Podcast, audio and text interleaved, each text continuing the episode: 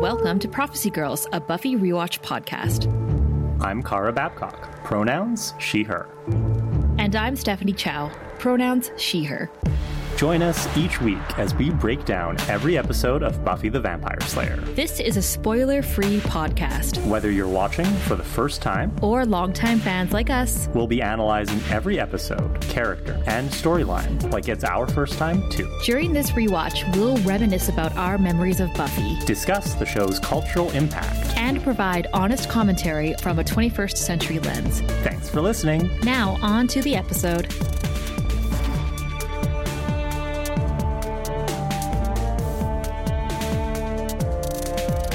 Season 7, Episode 4.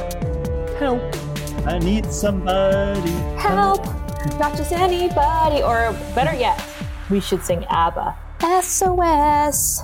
I, I watched Mamma Mia four days in a row. Give me a high five through the camera. That's a great movie.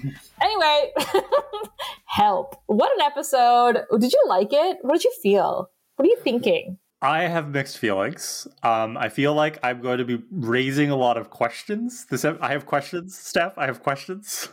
Um, I feel like I'm going to be poking a lot of holes in the Buffy mythos at the moment. You know, in in that facetious, but also maybe I'm ruining ruining the fun for other people kind of way. So if if that is you, listener, I'm sorry. Um, that's how I feel about this episode it's it's an episode. It it's got the same kind of high school season one, season two vibes that I've enjoyed. It does, yes. It has original Buffy in there for sure. There's an element of tragedy to it that I I do think we can have a really good conversation about. Um, it left me feeling a little unsettled. I I see what the writers were going for, and, and I'm I'm here for it, I guess, but also it's it's really sad, which I did not need last night, and but also like I don't know. It's to me, there's stuff about this episode I really liked, like the scenes with Buffy doing her job. Mm-hmm. Um, and there's stuff about this episode where I'm just like, I don't know how well this works. It felt very season one and season two as a result. Like the the quality level brought me back to there in both a good way and a bad way.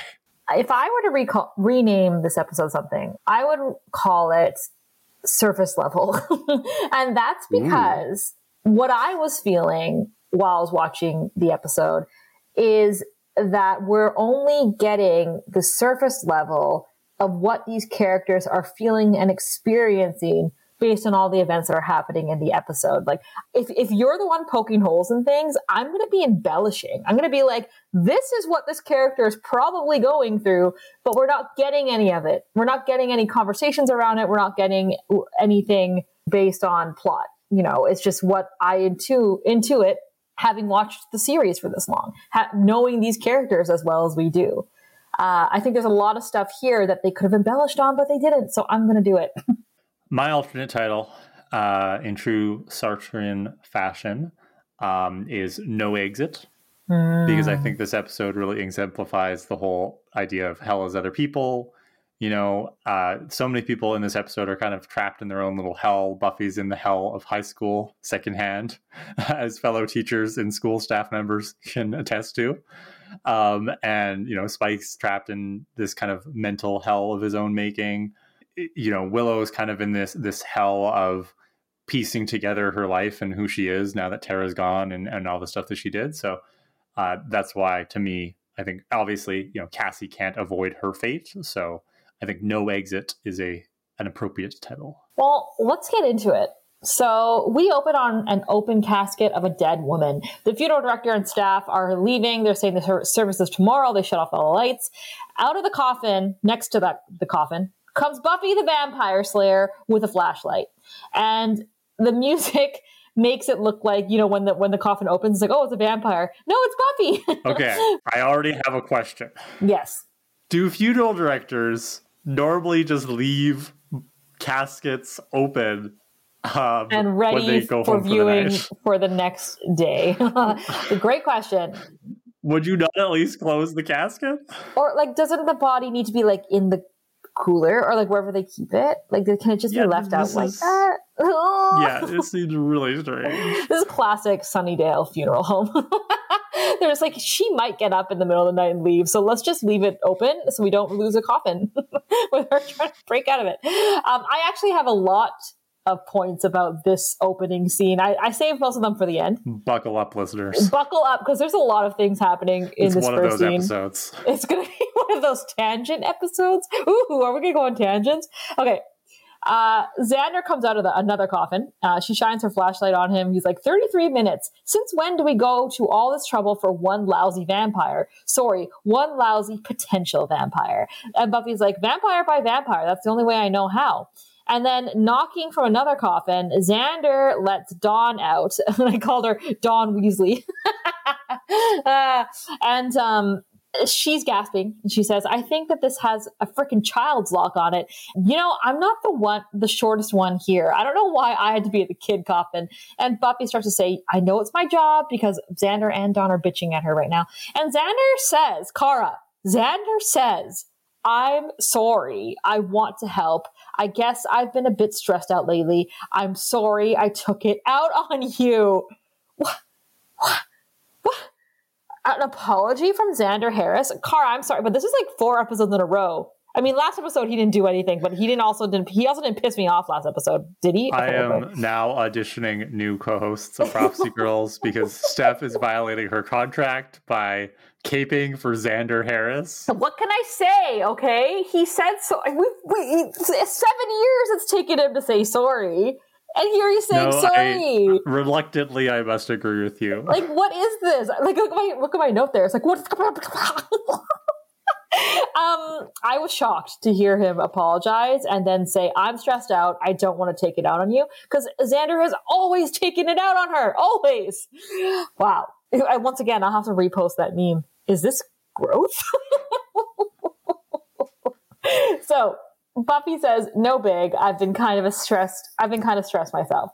Dawn says the whole Willow stress is not unstressifying. She's here, but not part of the gang here, and hopefully not under my feet here in another time dimension here. And Buffy's like, "There's Willow, the looming humongo bad, and it's a school night. I should be home in bed, cuddling up with, to my insomnia and worrying about how I'm going to mess up tomorrow." Same bestie. Buffy, welcome to the working world. This is exactly how I feel as a teacher. work in general. Do you ever get the Sunday scaries? Like when I was at work, because I'm on mat leave right now. Um, when I worked, every Sunday like night, I'd get super depressed. Like just like, oh, tomorrow. Often, yes. Um, you know, for the past several years, I've been lucky enough that most Sundays I'm I've got a weekly standing hangout with one of my best friends, and ever since we started doing that, when that happens, I don't get the Sunday scaries. It's just it's such a nice, wholesome time, uh, and I really, really like it. So, shout out to friends who spend time with you, just like you do every Tuesday night with me, Steph. Well, clearly I'm doing Sunday nights wrong where I was. I don't get the Tuesday scaries.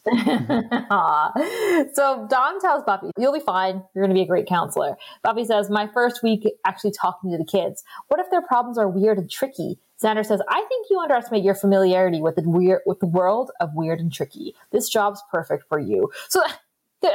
He's still being supportive, Kara. This is weird. Um, Buffy says, check out Perfect Me, taking my sister to an educa- educational outing to the, Dawn says, dead body. So they observe the woman in the coffin, and Xander says, I don't know, amateur op- opinion here, but she looks dead. I mean, natural causes dead. Buffy says, the paper said she had unusual cuts and contusions on her neck, and we do see that there are badly sewn cuts on this woman's neck. You did such a good job with this body. Right? It's like it's like the sutures are like sticking out. Um, Xander says maybe she cut herself shaving and then died naturally from embarrassment. If Joyce was there, she would say maybe it was a kitchen fork or like what was what a salad fork? What did she think stabbed her when when Darla attacked her in season one? Uh, oh, a barbecue fork. Long live Joyce Summers. Uh, Dawn says she looks peaceful, but then suddenly the eyes pop open. It's a vampire. And she says, I am not peaceful. Buffy says, I can help you with that, and stakes her. And she says, I always thought closed caskets were more tasteful anyway. And she shuts the lid. So cut to credits. Question. Yeah. Question. Hello. Um, okay. How often does this happen at the Sunnydale funeral home? Um, so the body has now disappeared. It's gone missing. So you're the the funeral director. You come into work the next day. This body is gone. Yeah. What do you do? Do you report it to the authorities? Does the funeral home just kind of have this tacit understanding that if a body goes missing, then we shouldn't worry about it? It was a vampire, no big deal. Like if Buffy hadn't staked this vampire, she would have woken up anyway and then Peaced out. walked away, right? Peaced out. Yeah. So I have so many questions around like the protocols at this funeral home. How do they deal with the fact that either because Buffy snuck in and staked the vampire or the vampire got up and walked away, there's no body in the morning. I've had canon around the funeral homes in Sunnydale. I think that they were in on the supernatural elements of the city because they work probably very closely with the mayor and city hall and those government officials that know about that stuff. And the funeral director's in on it probably for money. Maybe he's evil as well. Great ideas. i also think possibly so like yeah sometimes they come in and the bodies are missing. We've seen that literally happen on the show where like bodies get up and leave from the funeral home so i think what they think is like okay so that's part of the big evil thing. If there's no body here fine. But in this case there's going to be dust in the casket right? So they're going to look in there's going to be dust everywhere. And i think they probably don't know about the Slayer. So I bet every time they go there and there's dust in the casket, they think it's an actual body snatcher, and dust is like their calling card. like they leave Uh, dust behind. I'm just I'm so stressed by the the logistics of what's going on here.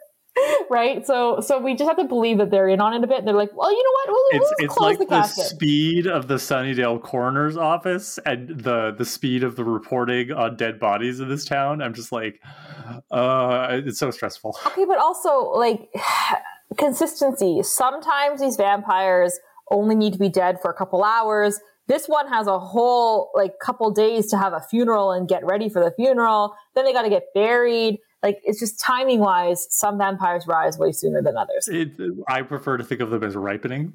Mm, I don't like that word. weird. Have we have we found a vampire related word that Steph doesn't like? ripening? Ugh. Should I keep using it? I mean, yeah, if you say something like that, vampire's ripe, I'll be like, um, okay, I have a lot of notes here. The first one, obviously, I already brought up Xander apologizing, sympathizing. What's happening? Why am I like, good for you, Xander? My other question to you, Kara, is don't you think that if Buffy was inside a dark coffin for 33 minutes, she would be triggered? Because remember, she clawed her way out of her own coffin Maybe year and a bit that's part of the point. Maybe she's challenging herself to do a little bit of therapy to work through that. interesting. You think she's like forcing herself to get used to that? I'm just Mhm. like this. This is the first example of something I thought would make a big difference to a character, or could have been a big moment for a character. Obviously, they're not going to spend this, this much time on these little things, but like we know that Buffy was literally traumatized by that experience. It, it literally rocked her the entire season. So for her to think nothing of it in this case, four episodes into season seven, I just I'm just like, okay, but where's the consistency? Because I think I do think that would trigger her. So my my other point about this opening scene is, as we said at the beginning of the episode, this does feel very old school Buffy. And like I like that Mhm. Xander points it out, right? Like when, since when do we go vampire by vampire? Xander, you used to go vampire by vampire every week, right? And that's this is why it's like a nice callback to that. Yeah. So at the high school, Buffy is sitting at her new desk and prepping her things and sharpening her pencil, and she's looking super nervous. And Kara, I am shook that they did not give her a private area to talk to students. Like it's an open cubicle. What can I say, Steph? It's the American education system, soon to be the Ontario education system as well. Budget cuts. They just don't have the funding they need. I, I'm surprised that she gets walls at all. She's very privileged. I'm just saying, like, if I was a troubled student, you think I'm going to want to walk in there, talk to her out in the open where any other one, any student could listen in? Nobody wants to walk in and talk to an adult in high school the best of times, Steph. You know, you know what? Buffy is like Elle Woods from Legally Blonde. She isn't afraid of a challenge. she will get these kids to talk to her, open cubicle or not. So a student comes in and Buffy like shouts. She's like, "Come in! Hi!" and the girl has long brown hair and sits and says, Mr. Miller sent me here maybe because this guy was picking on me. And Buffy's just like, okay. So then we cut to another kid who came in, I guess, a couple, I don't know, half an hour later. Uh, he's the guy from Coach Carter. If anyone's seen that basketball movie, this guy was in it. And uh, his hood's up. So this whole scene, I call him Hoodie. He's saying, I don't want to talk to you because he's a troubled youth. And Buffy says, okay, that's fine. He says, I'm serious. I don't want to talk. And Buffy's like, okay. Then Kara, the guy from Home Improvements, one of the sons, and so I call him Home Improvement this whole episode. You never seen Home Improvement? Tim the Toolman Taylor? No. Okay, well, he was he, this kid played one of his sons, the oldest son. He is saying, "I hate to miss bio, but I thought it was best to come speak with you." Buffy's like, "What's on your mind? Are you worried about school, friends, girls, your parents?" And he says, "Yeah, that's it. My parents. Issues of divorce." So we cut back to the girl, and Buffy is saying it's awful being teased, but with bullies like this, they're really just. And the girl says insecure. Everyone says that. I'm really tired of everyone being so insecure. Word. The hoodie sits down at Buffy's desk, and they just stare at each other. There's no talking. They're just staring at each other. Buffy tells Home Improvement that divorce is terrible. My parents got divorced when I was a kid. And Home Improvement says, My parents are happily married. It's hard. I feel left out. But, but I'm also concerned about girls. And then he chuckles and he says, Okay, I'm just bored. Maybe I should get back to bio. And Buffy just stares at him, gives him the stare down. He leaves. Buffy tells the girl, whose name ends up being Amanda, to stick up for herself and tell this bully that you're not going to take any more of his shh, guff any guff. nice one there, Buffy. I love it because Buffy is not a cusser. she's True. not like she's not like you and I, where she would just drop shit any I, other day. I so the- used to not use profanity. I, I was very clean. And then I don't remember when it happened, but at some point I just kind of embraced it as a form of kind of creative expression. I'm not as bad as some people. And this is not me judging anybody. This is just like some people I know are very creative with their profanity and yeah. do swear like sailors. I have I have less of a range but I like to think I deliver it with dramatic flair. I fucking swear all the fucking time. Uh, and it's gonna be really hard for me when Rosalind gets older and I have to like scale it back. Or I can just be like, those are mom's words. you can't say them until Stop you're 18. with all that guff, Rosalind. that doesn't. Just saying like, oh, that guy guffing sucks. It just doesn't feel as good.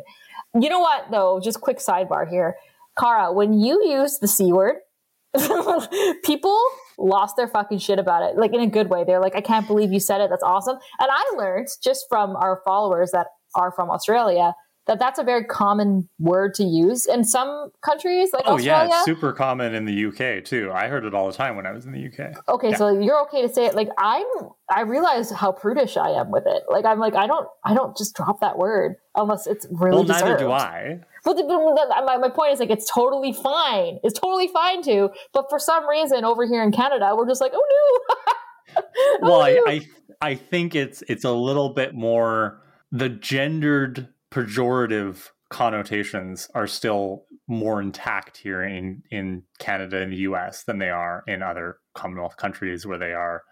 Uh, it's more of just a a general kind of profanity, right? It, it it doesn't have the same gendered connotation. Something like, you know, bitch, yeah. right? Bitch is technically a misogynistic pejorative, but it's a word that women and feminine individuals have worked to reclaim over the last couple of decades. You know, and I think I, I don't know if we got into this when we were talking about it in the episode. I think I just dropped the word, but you just dropped it and we moved on. yeah, like back when I still thought I was a man, I I didn't use the word bitch even jokingly, even in like a supportive way to my friends because I didn't think that was my word to use as a man. Um, and certainly I would never have used the C word. And then, you know, once I figured myself out and, and transitioned, I was like, okay, well, I mean, I'm going to take on bitch because that's mine now. um, but I, st- I still like my best friend loves the C bomb. She will drop that anytime she wants to. And I'm like, like you, I don't, I don't know if it's a prudish thing. Again, maybe part of it's just for me that discomfort of kind of navigating the authenticity of my womanhood and like, is, am I still allowed to use this? And, and you know, who says who says who's allowed to use what but yeah I, am happy i'm happy that i can still surprise people I, I think it's always nice to still have a little bit of runway right if if you're not capable of surprising people I, I like that there's still a little bit of mystery for our listeners, and I hope you're all on your toes because you never know what's going to come out of my mouth next. When she'll drop it next time. Uh, Buffy's not using that word. Uh, she's going to say shit, obviously. And I and I, my point about this is more that Buffy doesn't usually swear, so she must be very nervous or like just like you know when you're when you know like there's something I absolutely cannot say, even though I usually don't say it anyway. And she like it just happens to come up organically. You know, that's what I think would happen here. I think it's cute. Uh, so anyway, don't take any of this guff. And Amanda says, that's what I did. I stuck up for myself. The other day after class, I jumped him in the parking lot and I slammed his stupid ass insecure face into the pavement. That's another reason Mr. Miller wanted me to see you. Amanda says, do you think I should pound him some more? And I think Amanda's terrifying. All right. The fact that she just like attacks this kid. uh, it's hilarious, but also Amanda, you scare me. So, oh my God, this scene. Willow and Xander are on their hot girl walk. I thought that's what I thought they were doing, right? Their lunchtime hot girl walk.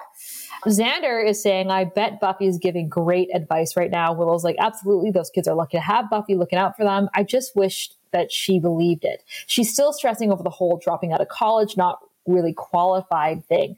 So this is a very small sentence card that really sparked my interest. I was fascinated that they said this because Buffy mentioned in lessons when Robin Wood gave her the job that she doesn't have school, right? That she had to quit school.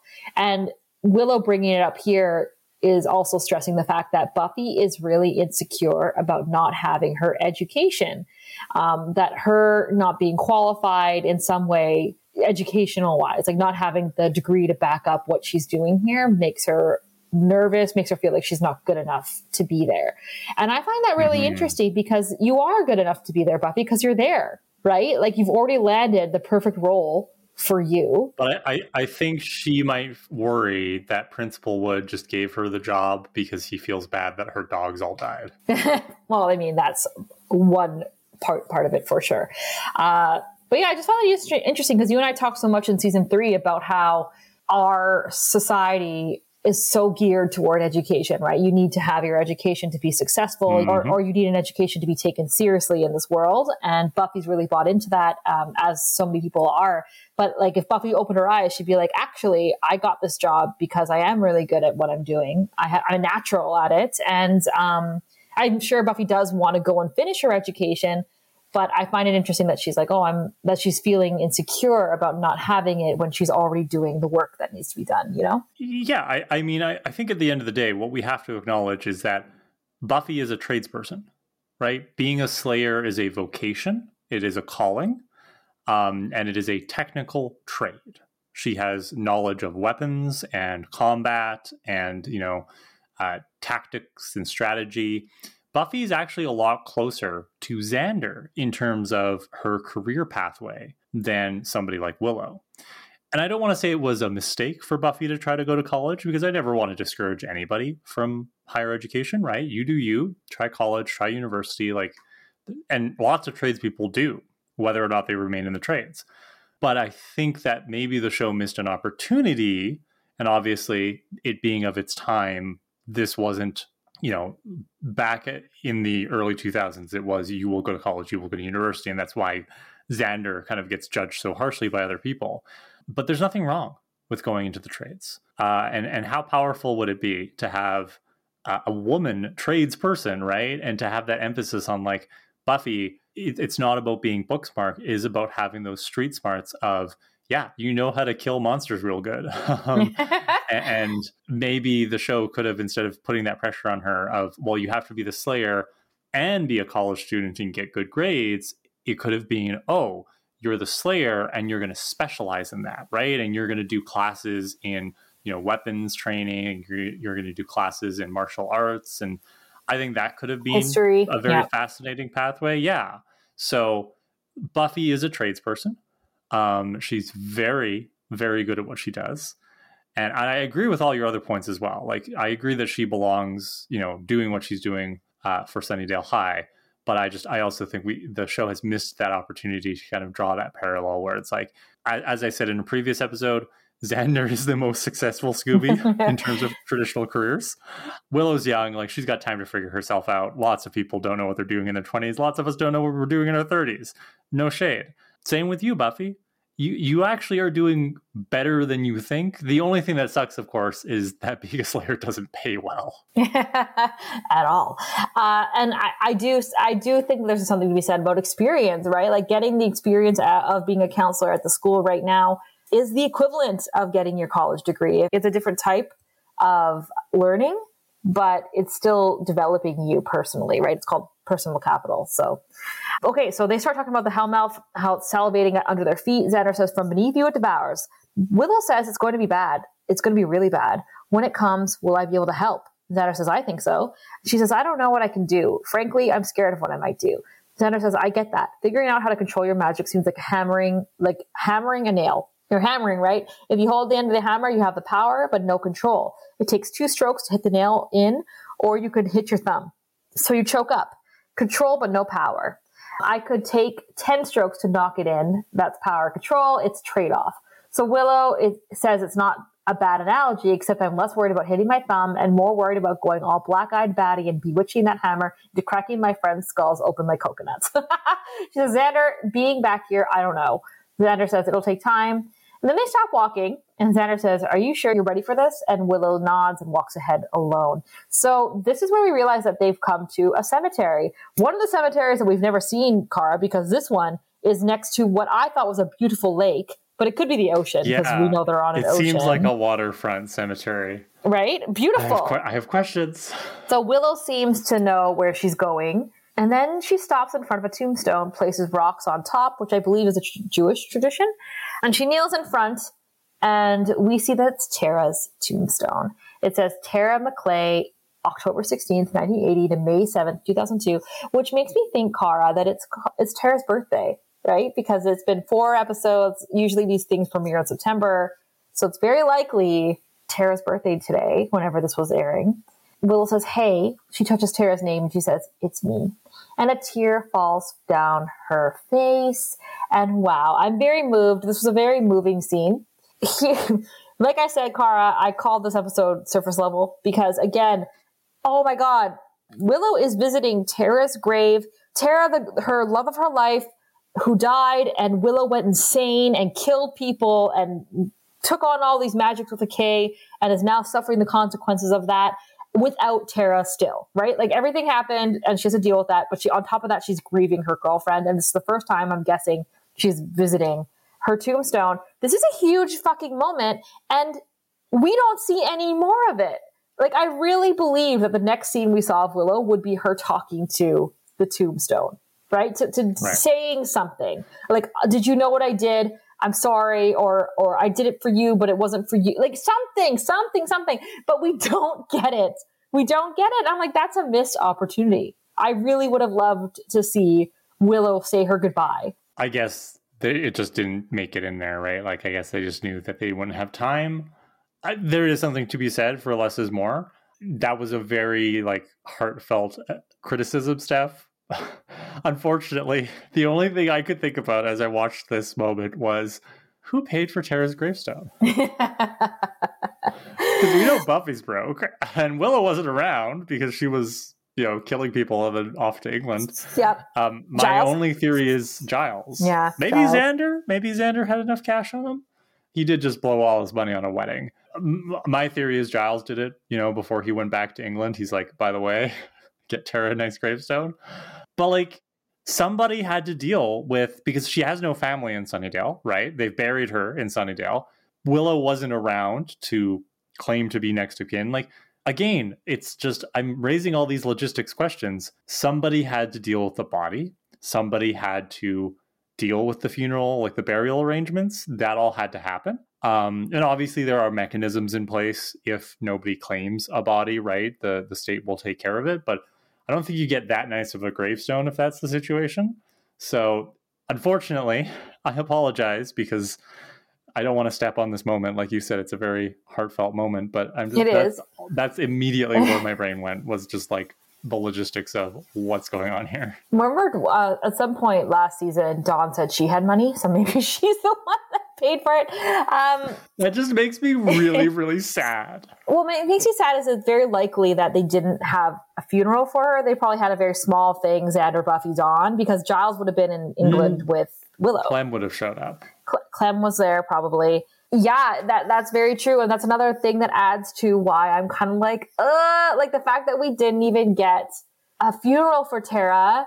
This is the closest we're gonna get. I don't know if I'll ever see her tombstone again, but like if this is the moment, I just wish we had more of it. And I, I like what you said earlier, right? Like less is more fine. Like I was still moved by the scene. I still loved Yeah, what, I'm what saying Willow that did. because- it's just you know I'm saying that because this is a, a little bit of a lazy episode in that sense. You might have noticed in the first scene, Dawn was doing a lot of exposition, right? Kind of talking about how like Willow's still going through it.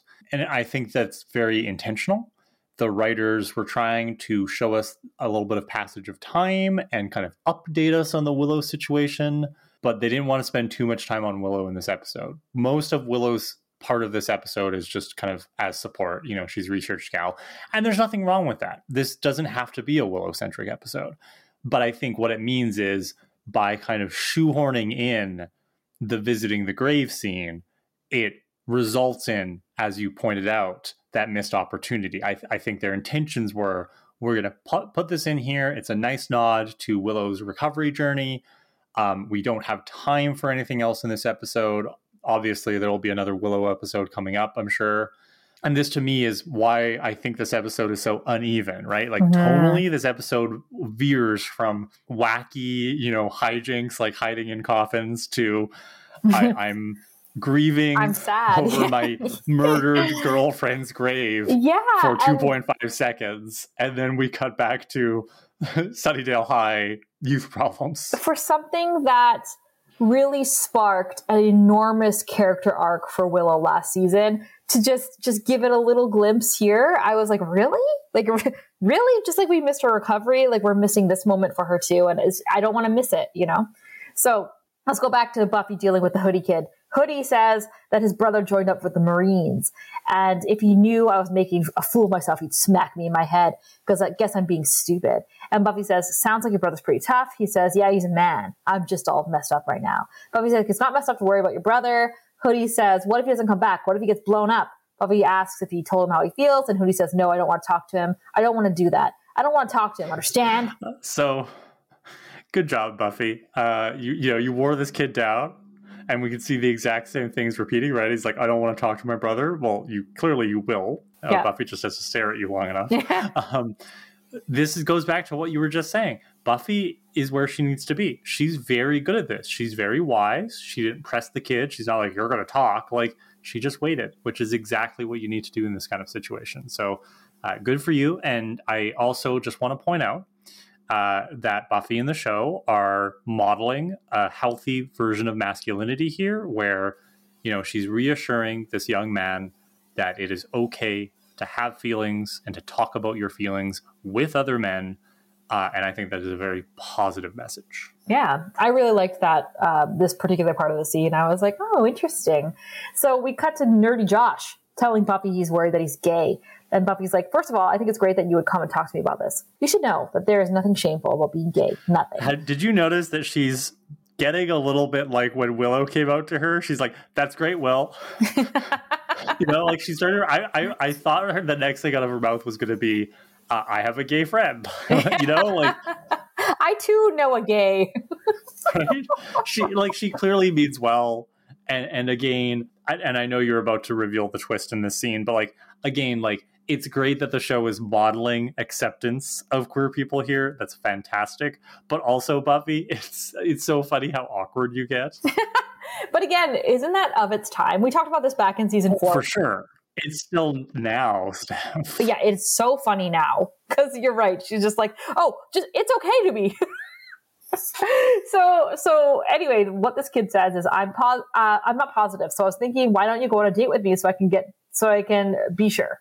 And then he grins big. Buffy just sighs. detention rat detention Rat detention. Ooh, Well, you're not turned into a rat for any period of time. You're taken care of by rats. You're watch. You have to take care of a rat for a, for her after school program. Uh, keep your rat alive. So, cut to Buffy saying, "It sounds like it's difficult for you. Like maybe your sister makes it hard for you to establish your own identity. You said you, she's controlling. She doesn't let you make your own decisions. She's talking to Donna, of course, who says." Yeah. And she borrows my clothes without asking. And Buffy's like, I understand. That's hard. This is hilarious. I do love this. It's just a bit, right? Dawn's trolling Buffy on her first day of work. It's fucking hilarious. So we cut to Buffy, who's talking to a blonde girl with pink tips named Cassie. Oh, they were purple. Are they purple tips? Uh, named Cassie, who was saying she's not doing her homework. It all seems kind of whatever. And Buffy's like, I know high school can seem frustrating, but if you get through it, you could go to college or join the French Foreign Legion or so, anything you want. Cassie says, I'm not going to do all that stuff. I'm not graduating from high school. Buffy's like, why not? She says, I really like that shirt. Where'd you get it? Buffy says, don't change the subject. Why won't you graduate? Cassie says, because next Friday I'm going to die. Buffy's like, what? And Cassie says, we can talk about something else. Buffy's like, no, we have to talk about this. What makes you feel like this? Why do you want to hurt yourself? Cassie says, I'm not going to commit suicide if that's what you're saying. No way. Buffy says, then what are you saying? Cassie says, I don't mean to be a pain. You're really nice and I know you're just trying to help, but I'm wasting your time. Buffy says, no, you're not. This is, this is why I'm here. Why do you think you're going to die? And she says, I don't think it. I know it. I just know. And Buffy says, are you saying that someone's going to hurt you? Has someone threatened you? And Cassie says, no, I just know that next Friday I'm going to die. Some things just, I just know. I know there will be coins, lots of coins, weird ones. I know you'll go someplace dark underground. I know you'll try to help, but you can't. Okay. I gotta go. Thanks for being so nice. I really do like your shirt. You should put a sweater on so it doesn't get stained. And then she gets up and leaves. Buffy's protesting as she leaves. Um, obligatory shout out. The name Cassie is obviously short for Cassandra. Cassandra in Greek mythology was a priestess in the city of Troy and I, she was cursed to be an oracle whose prophecies always came true, but nobody ever believed her. Oh, so we cut to Principal Wood's office. Ooh, send me to the office. I've been a bad girl. oh my god. Oh my god. Okay. I was gonna offer to do this scene for you, but clearly you you you need some time alone with Perhaps. your principal. I should do it. Buffy is asking what she should what she should do. And Robin is saying, You did what you were supposed to do. You reported the situation to me. It's hard. What's hard, Principal Wood? he says, It's hard. Kids this age, these age, this age, they're hurting, they're pissed off. Sometimes they say, they say awful things. When I was in high school, I had this thing with this bully, and I kept telling everyone that he better sleep with one eye open because I'm gonna bust his ass. Well, I got suspe- suspended. Talk like that is taken pretty seriously where I come from. Buffy says, the hood? oh. and Principal Wood says Beverly Hills, which is a hood. On behalf of all white girls, I apologize. Okay, it's so brutal, but it's so fucking funny. I'm sorry. No, I agree. Like it, it is hilarious. It is I hilarious. laughed at it, but Yeah. it's also like, um, oh, oh Buffy. god, Buffy, Buffy, Buffy. Buffy, Buffy. so This is what happens when you don't have any racially diverse friends. the hood. that came out of left field for me. I laughed really hard. yeah, I, I totally forgot that that Yeah, was a joke at all. I I'm can't like, oh. believe oh. it. I can't believe I heard that, and it came from Buffy, and it was it was just oh my god, wild. So he says the point I was just ta- I was saying is that I, I was talking big because I was scared. I couldn't bust a move in high school, let alone someone's ass. Most of the time, that's what it was. It was when students act out fear and pain. Buffy says sometimes it's not just talk, right? And Robin says, every time there's a threat like this, we do the same dance. Inform teachers, search lockers, but we can't know what's going to happen and we can't search their, their brains. We just do what we can. Buffy says, it's not enough. I need to fix this. I don't usually get a heads up before somebody dies. And Robin says, what do you mean usually? and Buffy says, not since my dogs died. she didn't say that. she says, not since dot, dot, dot, dot, dot. Um, I don't know what she means by that. Like, not since. Was she talking about prophecy girl? Like, you know, I, I'm usually not given a heads up. Well, just in general, right? Like in her line of work, you know, normally she's the one coming on the scene of the dead bodies. Mm-hmm. She says, I mean, I'm sure it's not usually to get a chance to stop something like this. I need to do something, okay? But now she's saying that she's walking forward and she trips and she spills coffee all over her beautiful white shirt, just like Cassie said. Oh, Buffy, girl, it looks like you need to cover up that stain. You didn't bring a sweater, so Steph, what could Buffy do? Where could she possibly get a replacement for that shirt of hers? She should get on that computer that's at her desk and hop on prophecygirls.ca slash store. Yeah, we know they have the internet because she's looking at Cassie's website later in the episode. Right? And she should do a callback to season one and get a Praise Moloch sweatshirt with the mm-hmm. Prophecy Girls logo on it. Wouldn't that be nice? Yeah, there's there's a couple versions of the Prophecy Girls logo, right? She could do one with the the silhouette of you and me holding stakes, very on brand for the Vampire Slayer. Uh, or there's just one that says Prophecy Girls with some logos around it. Um, either way, she could do so many styles of t-shirt, really high quality. Uh, she could even do a hoodie or a sweatshirt or a tank top if she wanted. There's lots of options on prophecygirls.ca slash store. Get on it, Buffy. But what she does first is she goes to Dawn's locker and says, I have a job for you. I love that. I just the way that she shows up at Dawn's locker. And it's like first day on the job, you're already recruiting your younger sister to spy for you. A plus Buffy. Maybe if Dawn hadn't come to troll her earlier, she wouldn't even have been top of mind. so that's on Donifer. So we cut to Cassie in the library chatting with a boy as Dawn drops some eaves. Dawn has been dropping eaves since her first episode, so this really She is a professional dropper of those eaves. That's why Buffy was so right to go to Dawn. She's like, I have the perfect job for you because you already do this. Yeah, exactly. You're already specialized in this. Uh, so Cassie and the boy are apparently flirting, according to Steph. I don't know what they're doing, but They're flirting. good to know. Uh, he's talking about her drawing him a tattoo, and he says that they should go to that dance after all, because there's always a dance in high school, apparently. Uh, but Cassie's already turned him down, uh, and he's clearly into her, uh, and he wants to step up the romance. So then Dawn jumps in. Dawn's like, I'm going to cock block this guy. uh, very awkwardly, she introduces herself um, to him, and then she turns to Cassie and she's like, We have ceramics class together. Ceramics class. Ceramics class? What is this high school teaching? It's an art class. This was back when high schools still funded the arts stuff. Well, remember also in the body, she was doing like she was in art class then too, right? She was drawing bodies. Right, but once you get further on in high school, you can take more specialized art classes. Good for them. I'm jealous. So Dawn has this excuse all ready to go. She's like, "Oh, you know, she missed an assignment, so she wants to, you know, get the assignment from Cassie." And the boy, whose name is Mike, but can we call him Mitch? Is he a Mitch? Mm, too young. Proto Mitches are Mitch? older. Because Mitch's age with Cordelia, you know? Because he kind of acts like a Mitch later. I'm asking, he's kind of a Mitch later in the episode. We can call him Proto Mitch. Mitch, at least. Call him Mitch. All right, baby Mitch. Baby Mitch. yeah. baby Mitch is like, I, I gotta go study. Uh, you know, he's got a test, and Cassie's like, You're gonna get a B. And as he walks away, he says, A plus, baby, A plus. So Dawn sits down next to Cassie, does not apologize for cock blocking her. Is just like, this is the perfect time for some girl talk.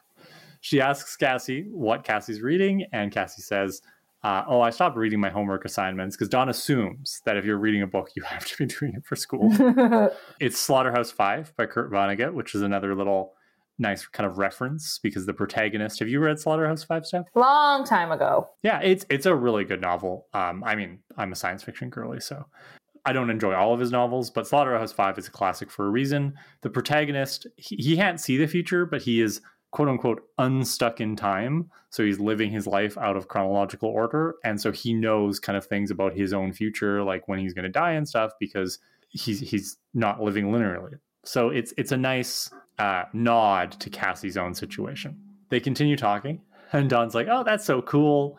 You know, I'd do that, but my sister would be down my neck in a second. Smooth Dawn. Because then Cassie says, "Oh, you're Summers. Summers, you're the counselor's little sister." So Dawn says, "No, Buffy is my sister." That's right. Good for you, Dawn. You reframe that discourse. Okay, you know what? I have a note about that later because Buffy does the same thing, and I think it's really cute. They're both like, "She's my sister" because they both do it. the world revolves around them, Summer sisters. I love it. Uh, the, it is really nice how you can see the sister dynamic in Yeah. the relationship. This whole season, it's, just been on point. So Cassie says, "Oh, you know, she's really nice. I just saw her this morning." And Dawn's like, "Oh yeah, what about?" smooth, smooth Dawn. Buffy's out here asking if people are from the hood. Dawn's out here being like, "What'd you go to therapy for?" I mean, I'm having flashbacks to season one Buffy with the leopard print spy outfit. with her pink sunglasses. D- the Summer Sisters come by it naturally, right? Like, so Don Dawn apologizes rightfully and says it's none of my business, uh, and then she says, "Baby Mitch is a cutie. Are you guys going to that dance?" Which this is how you should have opened the girl talk, Dawn. Like you're a little Right. rusty. I know you probably haven't talked to Melinda in ages now that you go to different high schools or whatever, but Cassie's like, I can't go. I'm not going to be around that night. Buffy, Willow, and Xander are in the Summers home doing homework. Oh, sorry, doing computer research on Cassie. So again, this is where I lamented originally. I was like, "That's all," because this is the first time we see Willow after visiting Tara's grave, and we don't hear anything about it. You know, like nothing, nothing. Not them being like, "How was it?" or Buffy checking in. I mean, obviously Xander was there for her, but also, does this dining room look different to you all of a sudden, Kara? Like at first I was like, what room are they in? Is it just like a weird angle? Like and then I realized based on the window that it was likely the dining room, but I was like, I've never seen this room before in my life. They redecorated. I honestly did not notice. G- given the amount of times the house has been smashed up, I'm not surprised if they've had to redecorate. I was blown away. So, okay, so apparently Cassie was a good student. Um, and then all of a sudden she stopped going to class, grades dropped, apathy and depression. What changed? If she had a psychic vision, that that would explain it. And Willow asks if she really thinks this girl is some kind of precog. Buffy mentions the shirt, and Xander and Willow both question her. So I just praised Xander earlier. I take it back. Willow says maybe you're trying too hard to help that you're seeing paranormal where there's just normal. You guys, I'm shot right back to season one once again. You guys, if Buffy is saying that her Slayer senses are tingling and that this girl legitimately saw her future, just fucking believe her. like, she's always seeing paranormal stuff and she's always right about it. So just, just believe it. Buffy has all the medical records of this girl somehow. I'm thinking she went to the hospital, chatted up the chatty doctor, and he came in clutch, got her these things. so you've beat me to my next question, which is how did Buffy get access to all of this stuff? She is it because she's the quote unquote guidance Counselor? counselor? Like she has no formal qualifications. She's just there to chat with the students. Um, even if she did get access to those records, you're not allowed to bring them to your home. like Uh, homework, Kara, obviously. those things have to be locked up secure like in our building anything related to personal like confidential student information is in a locked filing cabinet inside the locked office Well, Buffy does a big no no right after this scene as well. So her boundaries need to be worked on. Robin Wood should really talk to her about boundaries. you want him to talk to you about boundaries I don't have boundaries when it comes to that man.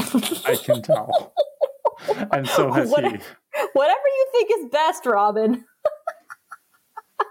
just pose me like I got um, poisoned by Gnarl and just pose me however you want. oh god that's the new kink right there gnarl sex no, no, don't call it that. Gnarl King. I love that. That's two in a row. That's two. That's two in one episode. I've come up with new terms that you don't like. Oh God.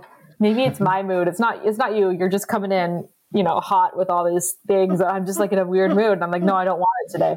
But I guess today I'm saying yes to gnarl sex only with Robin Wood in the principal's office. So okay, Willow asks if she's Googled Cassie yet. And Xander says, Willow, she's 17. And Willow says it's a search engine. So is that the first documented use of the word Googled? The Buffy wiki would have you believe yes. I don't know if that's true. because that is a big deal to say I googled it. Because I still we still say that to this day. I know, and I I don't know how Google has held on to its trademark. It's very fascinating. Mm-hmm.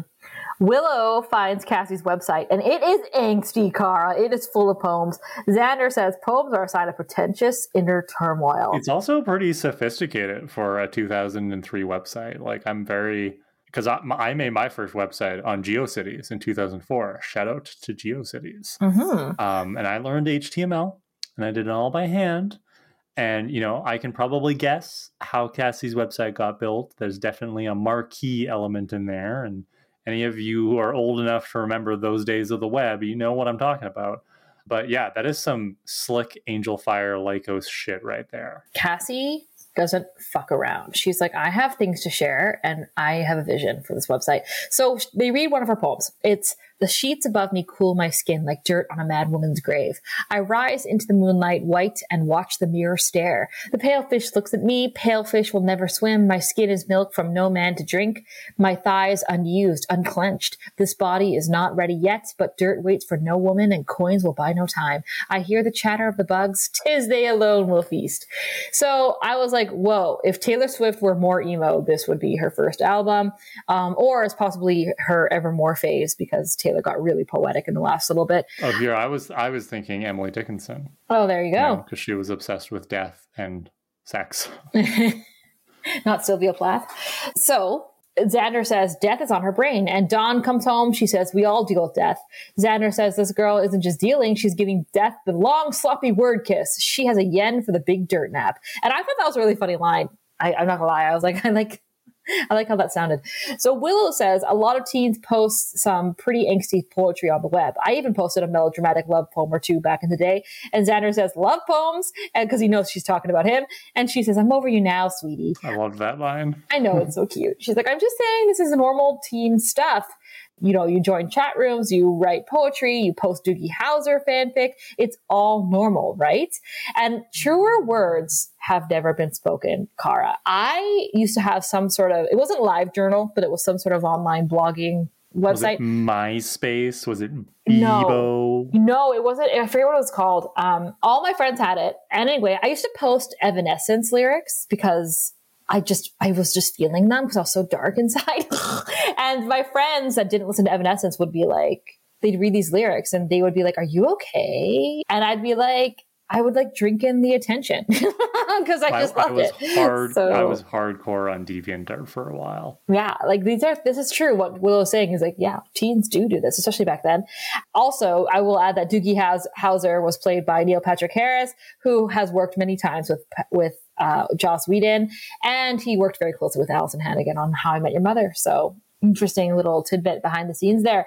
And also for all you people who are still posting lyrics or writing your poetry and putting it online, good for you. Keep it up. Hell yeah. Dawn says she has a hunch on this one, and no one's listening to her. Willow finds Cassie's dad's file on the internet. Dawn says she has the perp fingered. It's baby Mitch Helgenberg, who keeps asking her to the dance. I'm thinking, who likes to be rejected? Nobody. I'm thinking some people can't handle the rejection. I'm thinking, and then Willow interrupts her and just says, the dad was charged with drunk and disorderly, disturbing the peace. There's a lot of charges here.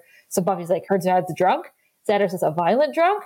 So Xander, so Buffy says, we better get, find out. I have his address. Got your keys? So Buffy and Xander go to leave while Dawn shouts after them that after them that she's found out that she thinks that it's uh, baby Mitch, but they ignore her. She she's using detective like cop show terminology, right? She's like, we, like she said perp earlier. She's like, we gotta collar him before you know. I forget exactly what she says, but it's really cute. I feel so bad for Dawn. Like everybody's ignoring her. She worked so hard to follow Buffy's direction and get close to Cassie, and she's trying. Like she's not right. Her guess is way off, but she's trying so hard and everybody's ignoring her. And oh, Donnie. Right? I mean, I feel like the last couple episodes, they were taking her very seriously, and Buffy is taking her on patrol and stuff, but she is still, at the end of the day, being treated like a kid, but she is a kid, so mm. that makes mm-hmm. sense. Outside Cassie's dad's door, uh, Buffy rings the bell, and then she, she says, Buffy the Vampire Slayer would break down this door. I think this is the the second time that she said Buffy the Vampire Slayer? Because the first time was in Anne in season mm-hmm. three. Yeah, I think so. It's cool. It's cool when she says that. I love it. Xander says, and Buffy the counselor. Buffy says, waits. So Cassie's dad opens the door. Buffy introduces herself as a counselor from Cassie's school, and he lets her in. And he's like, What's wrong with Cassie? And you can tell, you know, he's a little bit like tipsy, buzzed. He's inebriated. Yeah. So Buffy says, That's what we want to talk to you about. And she sees there's alcohol on the counter. And she says, Oh, we wanted to know, do you still drink a lot? And Cassie's dad says, What's that got to do with Cassie? And Buffy says, Frankly, we were worried that you might drink too much and hurt Cassie. And he says, Oh, that's all? You just come in here in the middle of the night into my home and start accusing me of beating on my daughter? That's all? Which fair. Right. Like, honestly, he's got a point. Buffy has no authority to do this. She's no. way, way off that track. Speaking of boundaries, like this is this is pretty brutal. right? This poor guy, like whatever else he's done, even if he is, you know, abusive or something, like we don't know. She's jumping to Hearsay. conclusions, just like she did with Principal Wood and the Hood comment. You know, Buffy, Buffy is jumpy to conclusions, girl, in this Yeah. episode. So he indignantly says, "That's a lie," Right. and then he says, "Did Cassie's mother put you up to this? Because I pay my support to the dime. She just wants to take away the one weekend a month I get to be with my girl." Is this guy Hank Summers? well, sounds like he loves his daughter, so no. Oh, wow. Okay. Uh, I need to go find some ointment because Hank Summers is a serious burn right now. Fuck you, Hank, Oh. wherever you are. Seriously. Buffy says, which is when? Which weekend was it? And Cassie's dad says, she had her last weekend. Look, I may not be the greatest dad in the world, but I don't beat up my daughter. And Buffy says, so you won't be seeing her this Friday then. And he says, not unless my ex wife gets a personality transplant. Oh, women, am I right? yeah, right? Burn. you got her, sir. you know, they're like, okay. And they leave. It's almost like Cassie's mom doesn't want her daughter with the alcoholic all the time. It's very strange.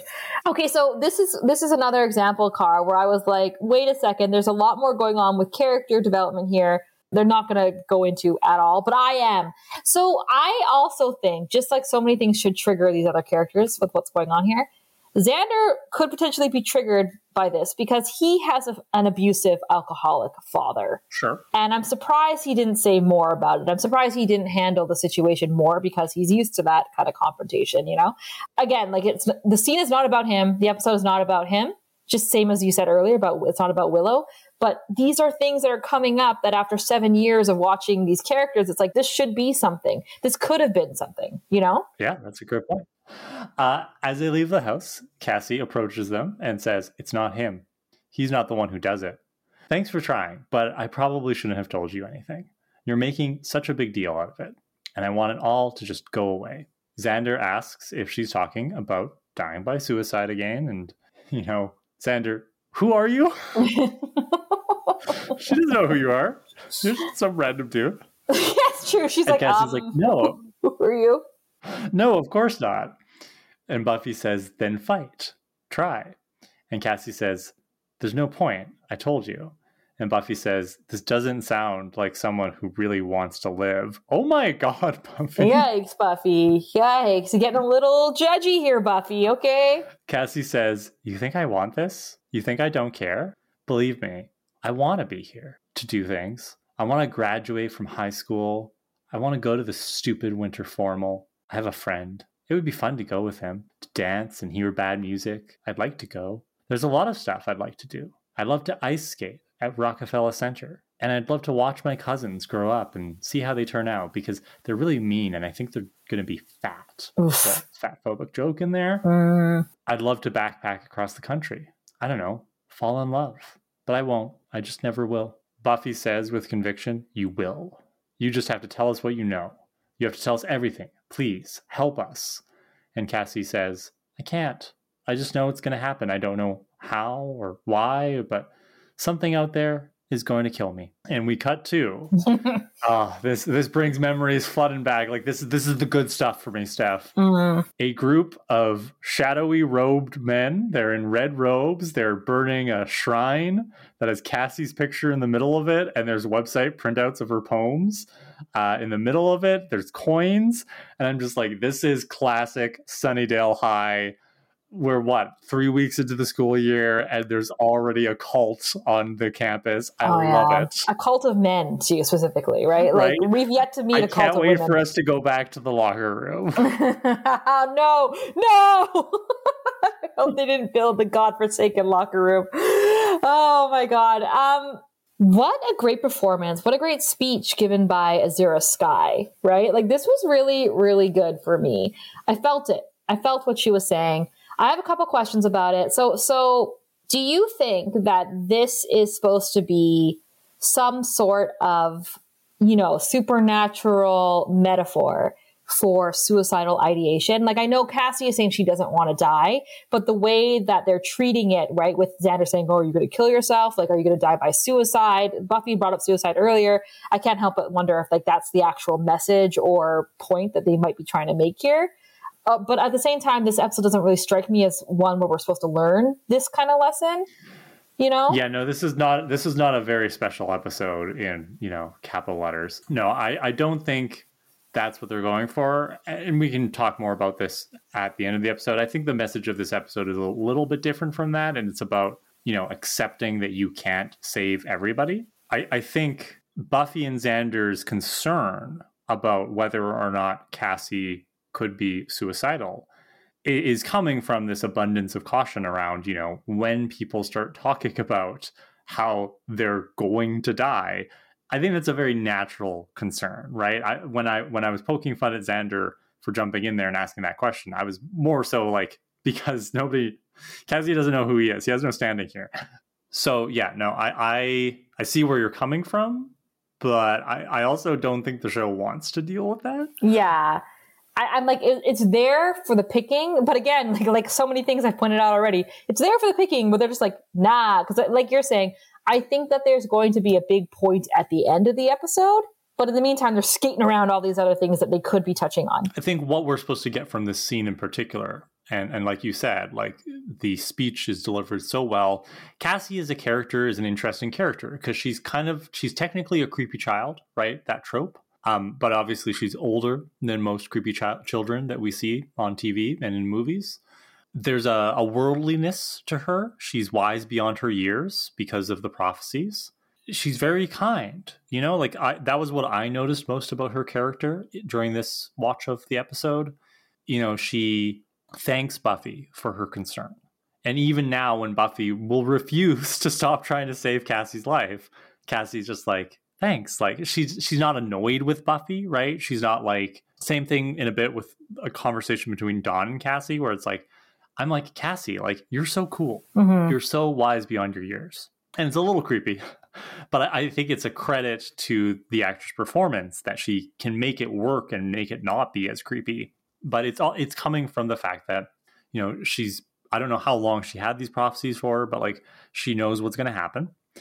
That speech reminds me a lot of speeches we've heard in the past from people like Buffy, right? Where it's like, I didn't ask. I didn't choose to be the chosen one.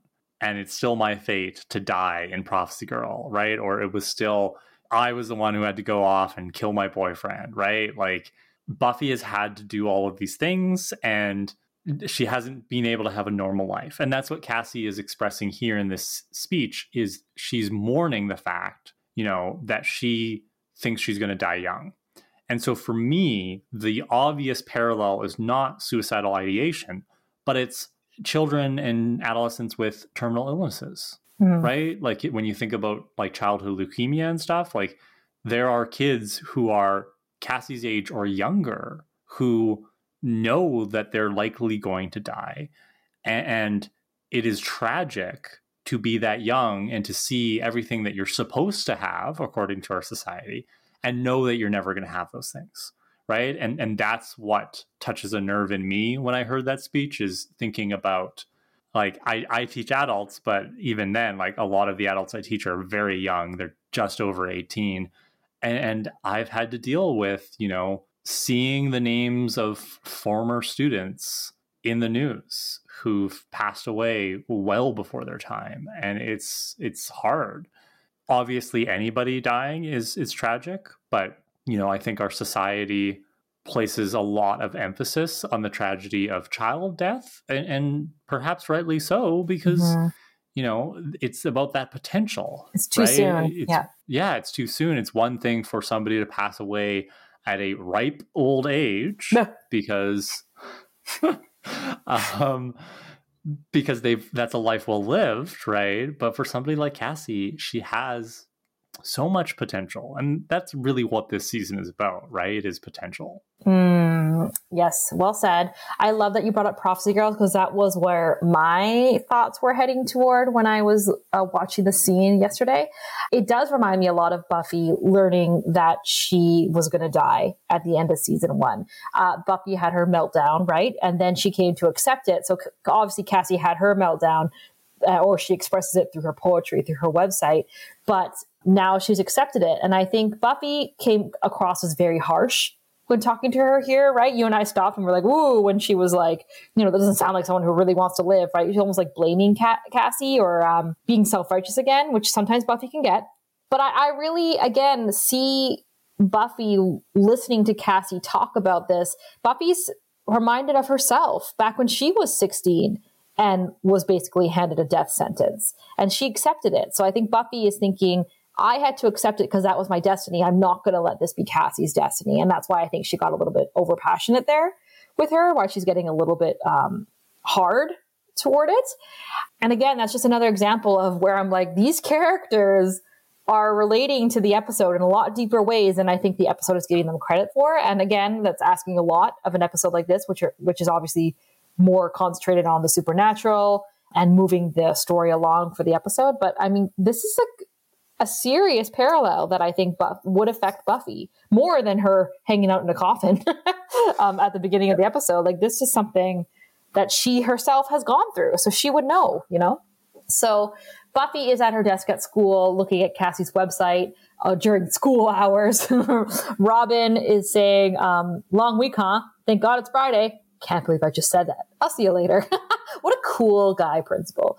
Uh, Buffy continues reading Cassie's poems out loud, and eventually, in the scene, as she's reading the poem, it shifts into Cassie's voiceover. We get a montage. We love a montage, and we never get a montage to poetry, Kara. Kara. It's always to some sort of pop music. So we first see Cassie, Dawn, and baby Mitch eating lunch together, and then we see the Scoobies at nighttime doing research into what? no one can say. Um, we cut to Cassie in her room with dark drawings and artwork, or like kind of like from the ring. Like you said, she's a creepy child. um, as her poem ends, that she reads out, Buffy is walking through the basement of the school looking for Spike, and Spike is sitting by himself, staring straight ahead. Buffy snaps her fingers in front of his eyes. He doesn't really blink, but then he says, If I don't move, if I don't think, if I don't listen to the voices, then I won't hurt much. And Buffy says, There's a girl. She's in danger. She needs your help now. Time is running out. It's Friday, uh, the day Cassie says she's going to die. And Spike says he can't. He can't hear her. She says, If there's something evil in the school, down here maybe, please, do you know anything? Spike says, Yes, there's evil down here, right here. I'm a bad man. William is a bad man. I hurt the girl. And Spike starts punching himself in the face, and Buffy grabs his fists and says, Stop it. What did you do? Spike says, I hurt you, Buffy, and I will pay. I'm paying because I hurt the girl. And Buffy says, Spike, no, it's not me. It's a different girl. Her name is Cassie Newton. Please, do you know anything specific? Spike shakes his head. And then as Buffy's leaving, he says, Don't leave me. Stay here and help me be quiet. Buffy says, I think it's worse when I'm here. And she walks away. Spike says, Don't let him hurt the girl. Also, just very random observation Cassie's poetry, much better than William's. Mm, so much better. So much better. That girl could use the word effulgent. She could find a way to use effulgent and use it right. So this is interesting because I like that Buffy is clearly keeping space between her and Spike. The fact that he's like begging her right now, like, don't leave me, don't leave me. It's like, that's, that's exactly why he came to Sunnydale, right? So that he could like, you know, insert himself back in Buffy's life so she can take care of him. And she's not doing it at the moment. And I like that. Uh, I also find it interesting that he keeps saying like I hurt the girl. He's obviously referring to how many times he's hurt Buffy, but probably specifically when he tried to when he attempted to rape her last season. Uh, it's interesting how his guilt only tends to be around Buffy. I mean, it's possible he's saying that because she just walked into the room and he sees her, but like it's all about Buffy, you know? And I was like, is that the only thing that you feel bad about Spike after 130 years of violent evil acts, right? I mean, we, we don't we're not seeing a ton of spikes, you know, view viewpoint. I think I brought that up in a previous episode as well. So Surface level. We'll see. We'll see what happens as we move forward. But I, I hear what you're saying. I'm just curious. I'm just curious. I was like, what else are you guilty about? Is it just Buffy? Buffy, Buffy, always on your mind. Principal Wood and the janitor are searching lockers randomly. Buffy walks up to baby Mitch and says, You seem kind of upset. Something on your mind? And baby Mitch is like, Not really. I got a lousy B in Egyptian history. I knew this stuff cold, so that pisses me off. So Cassie was right. He did get a B. And Buffy asks if he got if he gets pissed a lot. I hear you can't get a date for the winter formal. and baby Mitch says, I know it's your job to talk to kids with problems, but honestly, I don't have any. I'm fine. It's no big deal. I have a friend I really wanted to take, but I don't know. I guess she doesn't see me that way. She makes me crazy. Buffy says, crazy. And baby Mitch says, You're Dawn's sister, right? And this is where Buffy says, Dawn's my sister. so I like again, I think it's cute that both sisters do that. Baby Mitch says, I was thinking if Cassie won't budge, maybe I'll ask Dawn. It's tonight, Mike. What are you waiting for? It's literally this this night. Buffy says, You aren't mad at Cassie for rejecting you like that? And Baby Mitch says, Nah, she's a girl, right? Making boys crazy is like her job description. Is it? Is it, Baby Mitch? So Buffy says, You're asking my sister to the dance and she's your second choice. Buffy, that's not even the issue here, Buffy. The, the issue is that the dance is in like two hours. that's the issue. This is my favorite line of the episode, though. The expression on Sarah Michelle Gellar's face is priceless. Did you see that expression? Yeah, she's like incredulous. It's just like this, huh? Yeah, it's she's incredulous, like you said. It's it's this like, huh? Like she does this thing, she scrunches her face up, and I love that she's just so defensive of Dawn, right? She's like, wait, wait, wait, wait, wait. Dawn wasn't your first choice. What's wrong with you, baby Mitch? Is something wrong with my sister? Can you tell me? Right? Like, why wasn't she? Your? I just, I, I think that's really sweet. As I, as I mentioned earlier when we were talking about naming baby Mitch, I'm just like, he's kind of acting like a Mitch here. Like, it's, it's a dick move. And you know, when we first meet him at the start of the episode, you're like, "Oh, he's sweet on Cassie, it's so cute." And then he goes goes and does this, and you're like, yeah, hashtag not all men, but this guy. well, you're saying that is because he he's moving on quickly, or he doesn't actually yes. like Cassie. I don't think it's that he doesn't like Cassie, but he he, it, it's a very teenage boy thing. Of you know, he's like, well, okay, I'm over it. Like he's not going to sit around, you know, writing love poems. Yeah, I don't think it's a big deal. Only because, again, Cassie rejected him. He asked her many times. I think this guy just wants to go to the dance. He wants to go. He can't go alone for some reason. He can't go with friends. He has to go with a date. Maybe that's just the way it was back then. I don't know. I don't blame him for having the second choice. I think it's hilarious that Buffy's pissed about Dawn being the second choice. but it is what it is, Buff. So suddenly, a bunch of coins fall out of one of the lockers that's being searched, and Buffy is like, I'm keeping an eye on you to baby Mitch and then walks away. She looks at the coins and they're obviously ancient and weird looking, like Cassie said they would be, and the locker number is 281. So Buffy pulls a kid from class to her desk and she's like, Your locker is number 281. And he, she's like, I want you to tell me what this is and what it has to do with a girl named Cassie Newton. And he says, I don't know anything. Buffy says, Do you know why I came back to Sunnydale High? To help. I'm a counselor here because I want to help. I know what it's like to walk these halls and feel to feel alone and lost, and I just want to make things better. Connect. And I'm going to connect with your face if you don't stop wasting my time and help me do my job. A girl could die. And the boy says, Some weirdo suicidal poet girl. There's guys that I know that want to mess with her. They've got this plan. And I was like, I like how this guy has removed himself from the cult like he's like, I know these guys. They have yeah. the plan. My guy, you have the coins. you have you the plan. Have the coins. Are you are the plan maker? yes, you are part of this. I mean, again, it's you know we don't teach accountability to our teenage boys. It's my friends. Holding it for yeah. a friend. Is basically yeah. There's like there's there's a little bit of rape culture in this, right? Like even if they're not planning to like mess with Cassie sexually, although you know we're gonna find out in a moment what what they were planning, but like there's an element of like rape culture here where it's like ho ho ho, like a bunch of guys are gonna gang up and you know, do something to this girl. And it's like, wow. because no one would care, right? Good. She's already suicidal, they're saying. So, again, not question here, but comment. Um, I loved Buffy threatening to beat this guy up. Maybe I shouldn't. Maybe that's a problem with me. It's hilarious, though. it is. Yeah, but it is also different now, right? Like back in the first three seasons, Buffy was a fellow high school student. Yeah. So her threatening to beat up a fellow high school student, there wasn't as much like of a power imbalance there, even though she is the Slayer. I know what you're saying. Whereas yeah. now she is an adult. I know she's only like four or five years older than these kids. Like, but she's in a position of power. yeah, she she's an authority. Like, you you can't do that. I'm just gonna put that out there. As as a teacher, as an educator, uh, you're not allowed to do that to the kids. Rightly so. Uh, you shouldn't be allowed.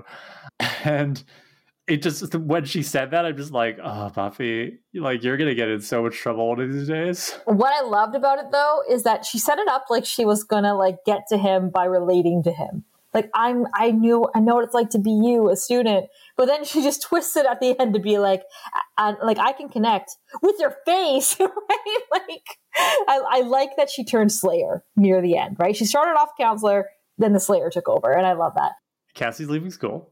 Uh, she says goodbye to Dawn, like final goodbye. and Dawn is like trailing after her, being like, no, don't go. Uh, and Cassie says, Buffy told you about me, right? Told you to pretend to be my friend? And Dawn says, maybe. The jig's up, Dawn. she was scared. She wanted to help you. She's not like you think. She's got powers of helping. And she was worried, and now I'm worried. I wasn't pretending at all. I, I really wanted to be your friend. And Cassie, and this is what I, I mentioned earlier, Cassie's just like, silly Dawn, you are my friend. Yeah. Just remember, I'm not as dumb as I look. Oh, Cassie, I love you so much. Uh, Dawn says, I'm glad. Uh, and then Home Improvement, as Steph has called him, interrupts from across the quad, says, Hey, Summers. So Cassie looks very serious at Dawn and says, Whatever happens now, it's not your fault, okay? And so Dawn turns to talk to Home Improvement. Cassie slips away. Uh, he says, I was wondering if anyone had asked you to winter formal. And Dawn says, No, not exactly. You know, and the way she says it, the way she's looking at him, she's like sizing him up. And then he says, I was just doing a poll. And he laughs in her face and he says, I'll see you around, and walks away. And Dawn remarks to Cassie, who's not there anymore, uh, That guy is such an ass. And then she turns and discovers that Cassie's gone and she wanders off into this very crowded uh, outdoor part of the campus. Like there's a lot of students out there. Yes. Um, and she's, and, and maybe I'm just biased because that was never the situation in Thunder Bay. it was too cold to everyone be outside. well, also like my high schools had like my first one had like 400 students, and my second high school had like 1,200 students. Like it's just it's not big enough for there to be that many students roaming around at any point. You know, you know what I like about this? I like that Dawn brushes this guy off so quick because on obviously she has bigger worries. Like Cassie might die today, so she's like, you know, um, more concerned about that. But like in any other situation, like if I were Dawn, this would devastate me. Like if a guy came up to me and Right, pulled yeah. this prank, I think that's really, really mean. It's incredibly mean. because you could tell she was excited for a second. She was like, "Oh, a- Yes. a, popular guy a is big deal. asking me to the dance and then he like makes it a joke and that's really mean i, I would be Yeah. destroyed i would cry if, it, if i was 16 years old you know I would tell Buffy, and the next guy, this guy ditches bio. Buffy's gonna have a word with him. that's so true i'd pull amanda and i'd jump him in the parking lot High school street locker justice. love it so okay we cut to the boys chanting and doing cult circles and holding candles we've seen all this before uh, but they're in the school library to do it i, I guess because they have to be over the hellmouth Right, but the Hellmouth is under Principal Wood's office. yeah but like they're still in the, they're over the hellmouth being in the high school Fair. no Sure. because that's the only other reason why i can imagine why they'd be in that library It's not as nice as the old library. It's no, not even close. Uh, Home Improvement is the leader of this group, we learn. Uh, a guy named Mandel is giggling. He's like, It's so cool. We're going to be so rich. And Home Improvement- Improvement says, We need to have a ritual if we're going to score. O'Keefe, did you take care of the fire exits? And O'Keefe says, Anyone who wants to bust in here is going to get a nasty surprise. I set up this booby trap my cousin Ben always used to do. And when he said that, because these are just high school boys, right? Cousin These- Ben? these are silly high school. Bo- oh, you think Ben? Is there some connection between O'Keefe and Ben? Do we suspect that there's some sort of connection? Maybe they're roommates.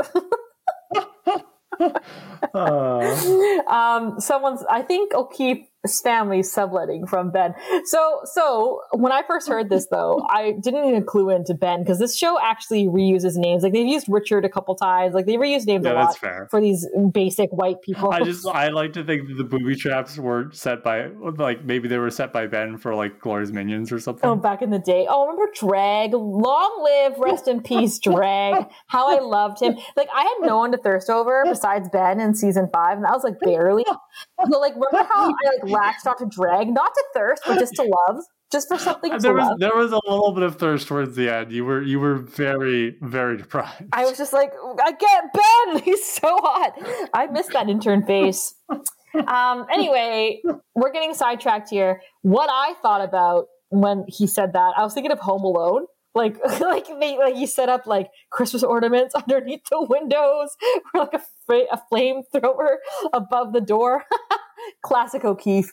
So the home improvement guy says that nobody is getting in, and then he pulls a blindfolded and duct taped Cassie out from behind, like for for dramatic effect. she was behind a library stack and says, "No one gets out. This is our sacrifice." So this is where you realize, like, oh, home improvement was distracting Dawn so that they could grab Cassie. hmm Yes. So uh, he holds up a butcher's knife and says, It's nothing personal. It's just that you have this death chick suicidal vibe thing. I figured if you disappear, everyone would just assume that you threw yourself in a river somewhere. This is dark. Yeah. Like how many times on this show have we seen like I know we've seen, you know, high school aged guys do some shit. Like the closest comparison I can think of is Machida and the sacrifice of the the, the girls College, at the yeah. party. But those were college guys, right? Mhm. So for like high school aged guys to be doing this, I'm just like, wow.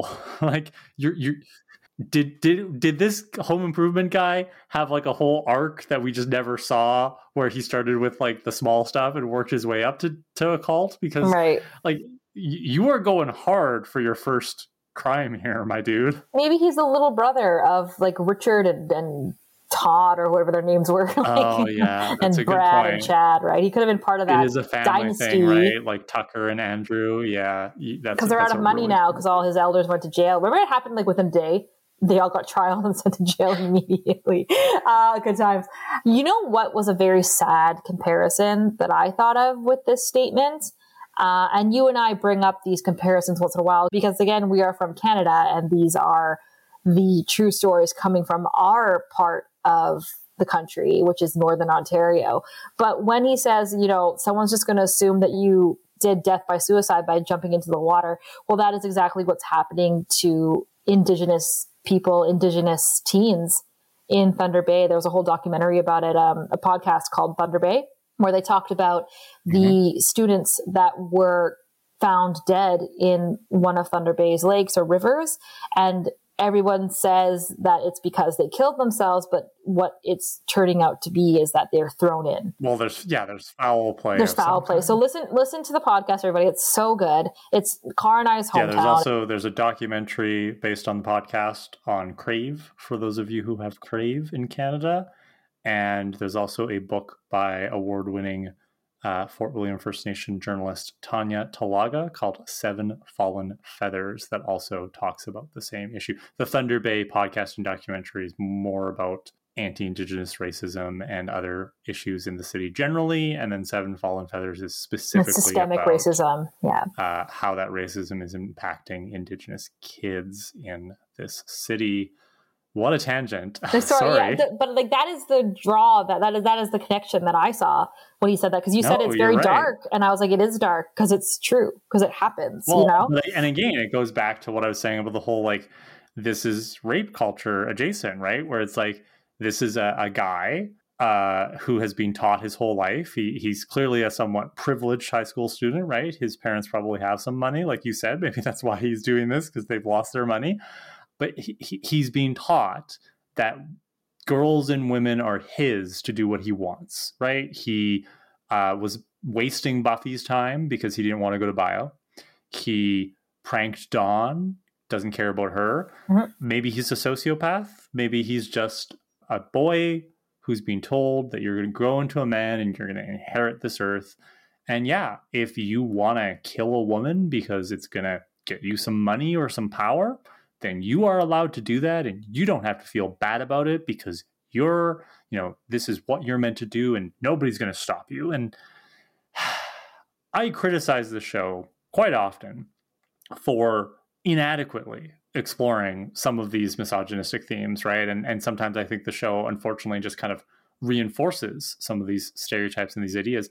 But I I, I do like what the show is doing here. I like how the show is just very casually being like, "Yep, it's another white boy in a robe, and guess who's here to save the day?" Yeah, exactly. So, and again, I don't begrudge this storyline at all. I think it's like you said, it's it's, it's well, they're really young but um, is it any less true you know to what to what happens in real life not really so um, he starts the ritual asking the demon to appear before them that's when buffy the vampire slayer stands up rips off her robes and she was there the whole time she says this is going okay this is going on your permanent record so one of the boys says it was his idea like it was probably the same boy that she caught earlier the, the narc so Home Improvement tells Buffy to back off, and Buffy's circling him. He said he calls her a stupid bitch, and Buffy kicks him in the face. I don't think he even gets the whole B word out. No, he does. Um, he says, "Get back, you eh, stupid okay. Uh, bitch." Um, the moment Buffy like throws off the robe, I'm just like, oh my dude, I don't even want to stand next to you right now. Like, do you know how screwed you are? He doesn't know how screwed he is. I know the fact that he's like, you're gonna die. It's so embarrassing for him. So she kicks him down to the ground. She says, um, "Do you know how dumb this is?" Bored teenage boy is trying to raise up the demon. Sorry he didn't show. I bet it's because you forgot the boombox playing some heavy metal thing like Blue Clam Cult. I think that's the key to raising of demons. And the guy says, that demon? And there's a demon right behind Buffy. It's huge. She chucks the butcher's knife at it and it hits its arm. um, and he tosses Buffy across the library and he tosses the butcher's knife aside. Buffy is fighting the demon as Home Improvement picks up the butcher's knife and goes after Cassie. Suddenly, Spike is there with a torch and he says, "Here to help, no hurting the girl." And Buffy says, "Untie her. I'll take care of the demon." I'm I'm really happy that Buffy, like, I'm really happy that the demon showed up, so that like Buffy's proved right, right? Like Buffy's like, I can handle this, right? And it's not just, oh, you know, the counselor broke us up. It's like, oh no, the counselor can fight demons. Like, I I almost wish Richard had Richard home improvement guy. Yeah, but, but I'm saying like they're all basic like that. Right? Like I, I almost wish home improvement guy had lived just so that he know he got beat by oh, Buffy. Wait, he died? I don't think he died. Let's, well, let's get back to it. Let's let's find out. Let's find out. let's see what my notes tell us. Did you watch this episode? He doesn't die. Let's we'll get back to it. We'll get back to it. Spike knocks over Home Improvement and punches him a few times. His chip goes off as he punches him. He keeps it. He says, "I'm a bad man." He picks up the butcher's knife and Home Improvement like begs for his life, but Spike just uses it to cut Cassie free. And Buffy sets the demon on fire, and it chars.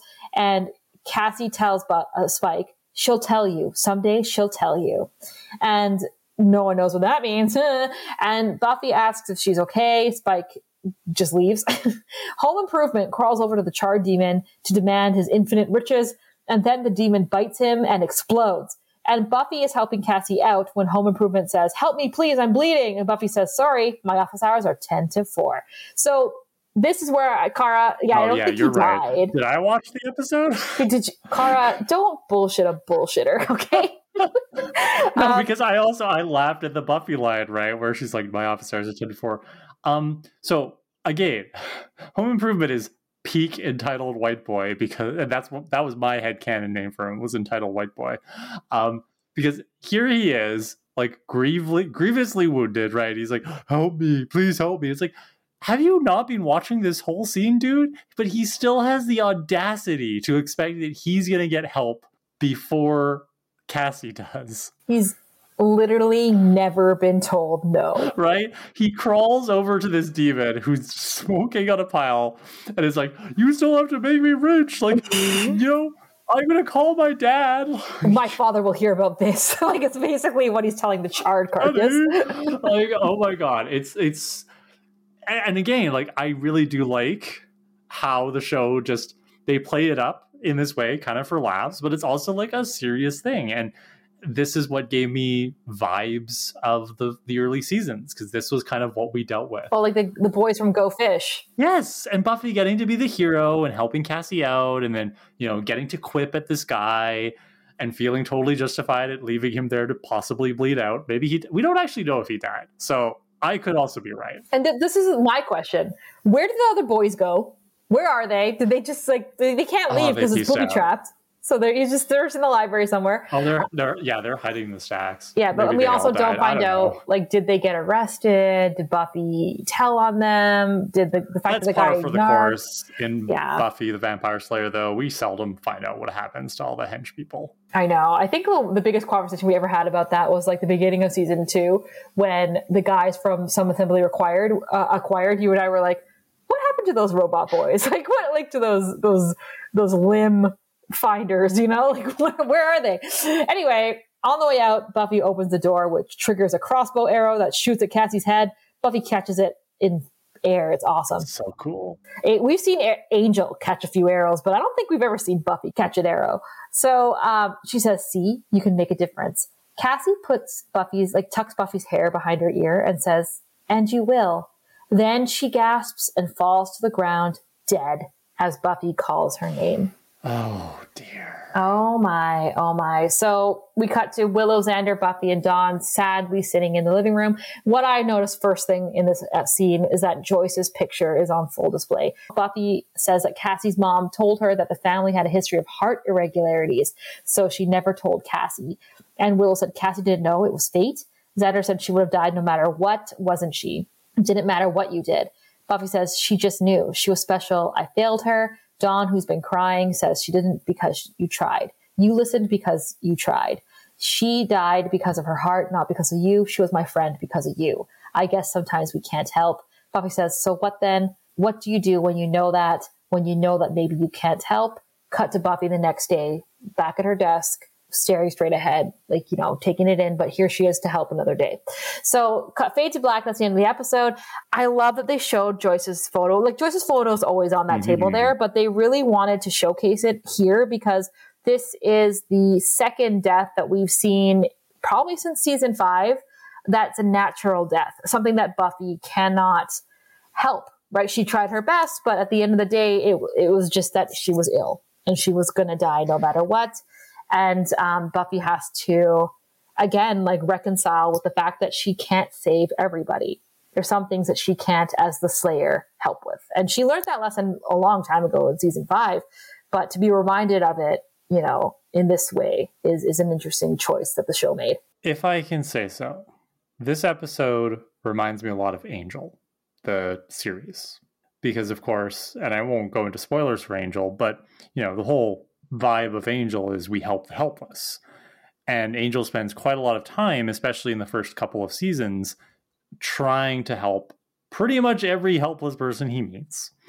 And it, it wears on him. And, and I think one of the overarching themes of Angel really is like, how do you keep fighting the fight when it feels like you're not making a difference? When it feels like no matter what you do or how many you save, there's still so many more you couldn't save.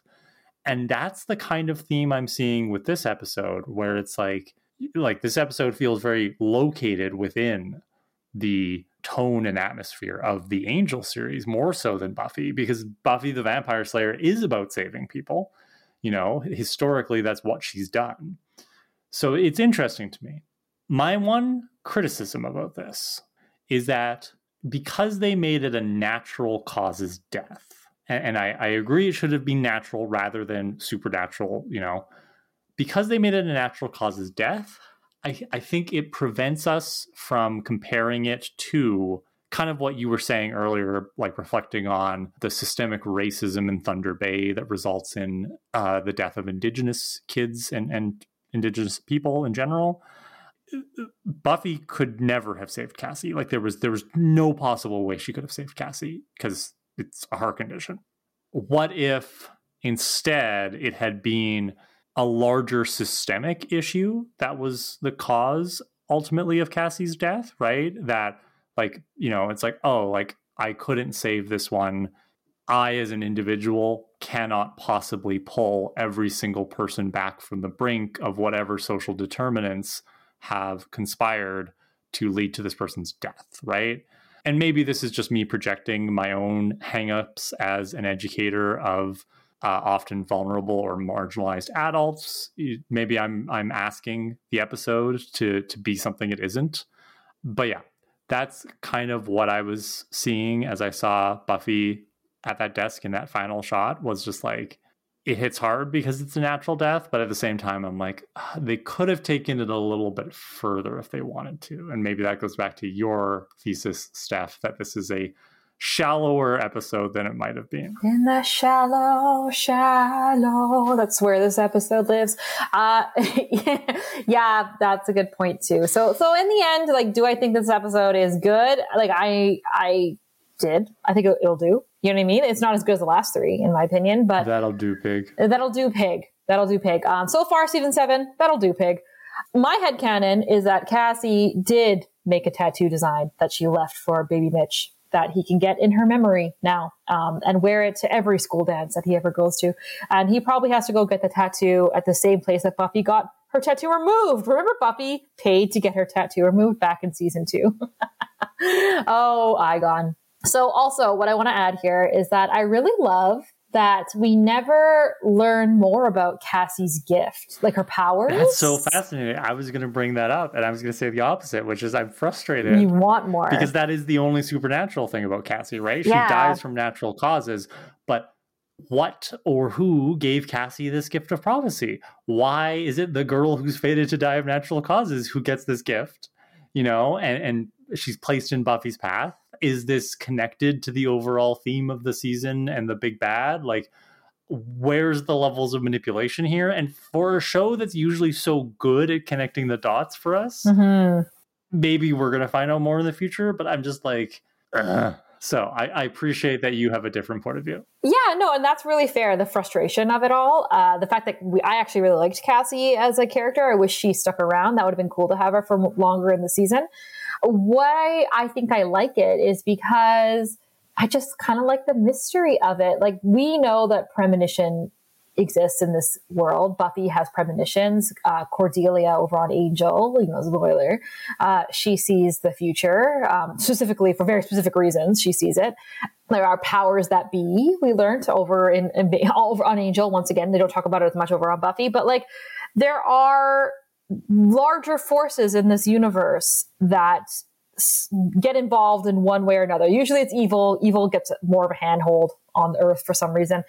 I think Cassie was, you know, a figure of the light. I think that her gift was underutilized, of course. She died way too soon. But I think knowing that her gift was there and she was using it to help, I just think that's like a nice sentiment. It's like she, we don't know what her gift was, but she was using it for good. And I think that's a good overall thing. I don't need to know more. I like that it's subtle. I like that it's very yeah, subtle. That's a good perspective. All right, who's your hero?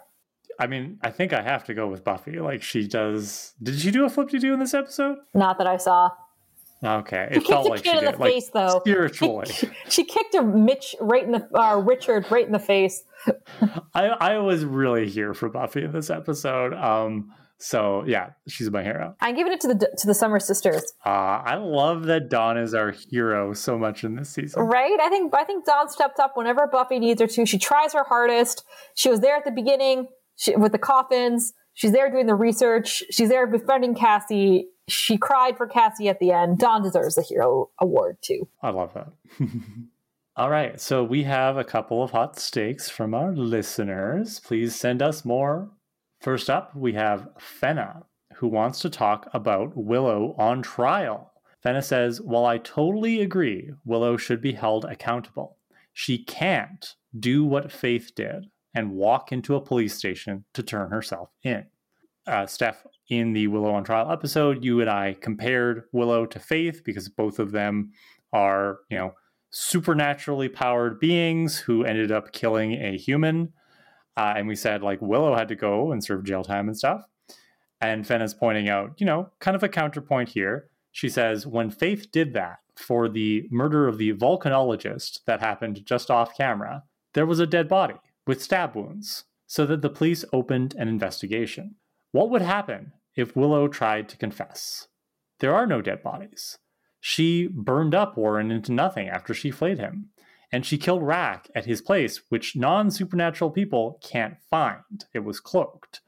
Also, what would she say when they asked her how she killed them? With magic? So there's our those are some counterpoints. Hmm. I mean, I like these counterpoints. It's always good to get our brains clicking right at the end of a very long recap episode. but here, here's what I think about this. Uh, do you need a body to confess to murder? Can't you just confess to the murder? Like, there's a lot of bodies that never get found, right? And people still confess to them and they still go to jail. I mean, false confessions are a thing. Here's my thinking. First of all, I think we have to remember, say it with me, Steph, the Sunnydale police are, are deeply, deeply stupid. stupid. Yeah. So The police in this town are deeply stupid. right? um, so yes, I think your your point is well taken, Fenna. I think any other competent police agency out there could construct a pretty convincing case. Yes, there's no body, but think about like The was Willow missing. seen with Warren? Was there CCTV footage? Right? Like there'd be if, Willow was willing to cooperate with the police and own up to her crime, there must be some forensic evidence. There must be some connection.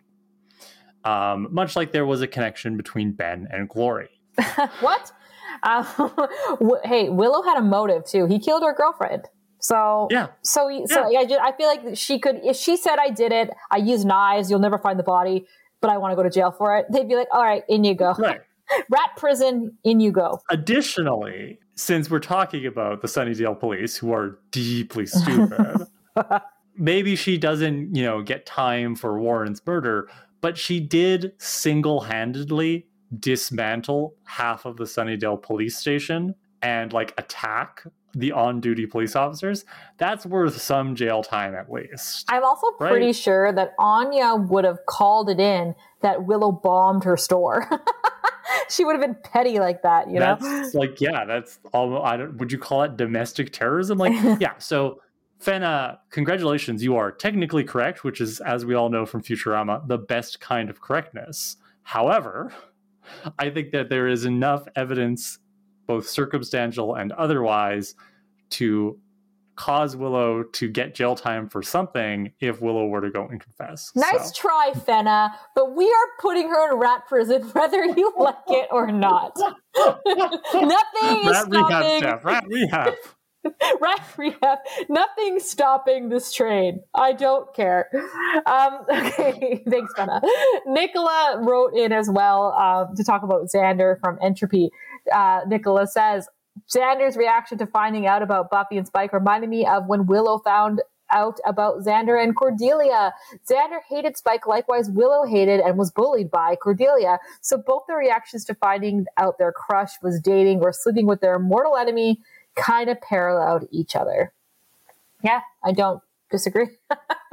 um, it's all messy, isn't it? It's very messy. And no, this wasn't the affair. This was Xander and Cord- this was before the affair. You're right. You're right. Thanks. So talk you talk you down. Talk to that. I've already been ruffled up by Fenna.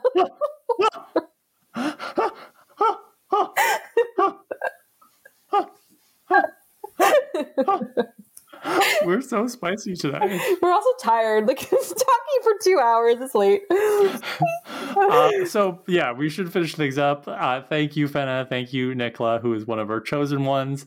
Uh, thank you to all of our Buy Me a Coffee supporters, especially our chosen ones, Laura, Oh, I knew Rachelle, you would do that. I fucking knew you were gonna do it. I'm not even doing it crosswise. I know, like, but I just knew you were gonna shake it up. I just could tell. I like to shake it up. I know there are some nights where I just know what you're up to. It's the spice in our relationship.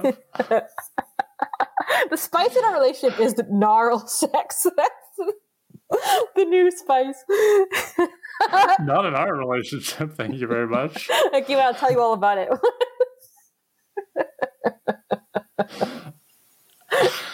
Laura, Rachelle, Amie, Rickey, Tasha, Haley, Jace, Allison, Erika, Destiny, Kyle, and Emma. Lauren, Kimmie, Kristi, Jasmine, Suzannah, Reece, Joshua, Louise, Nicola, Julian, Jordan, Kala, and Holli.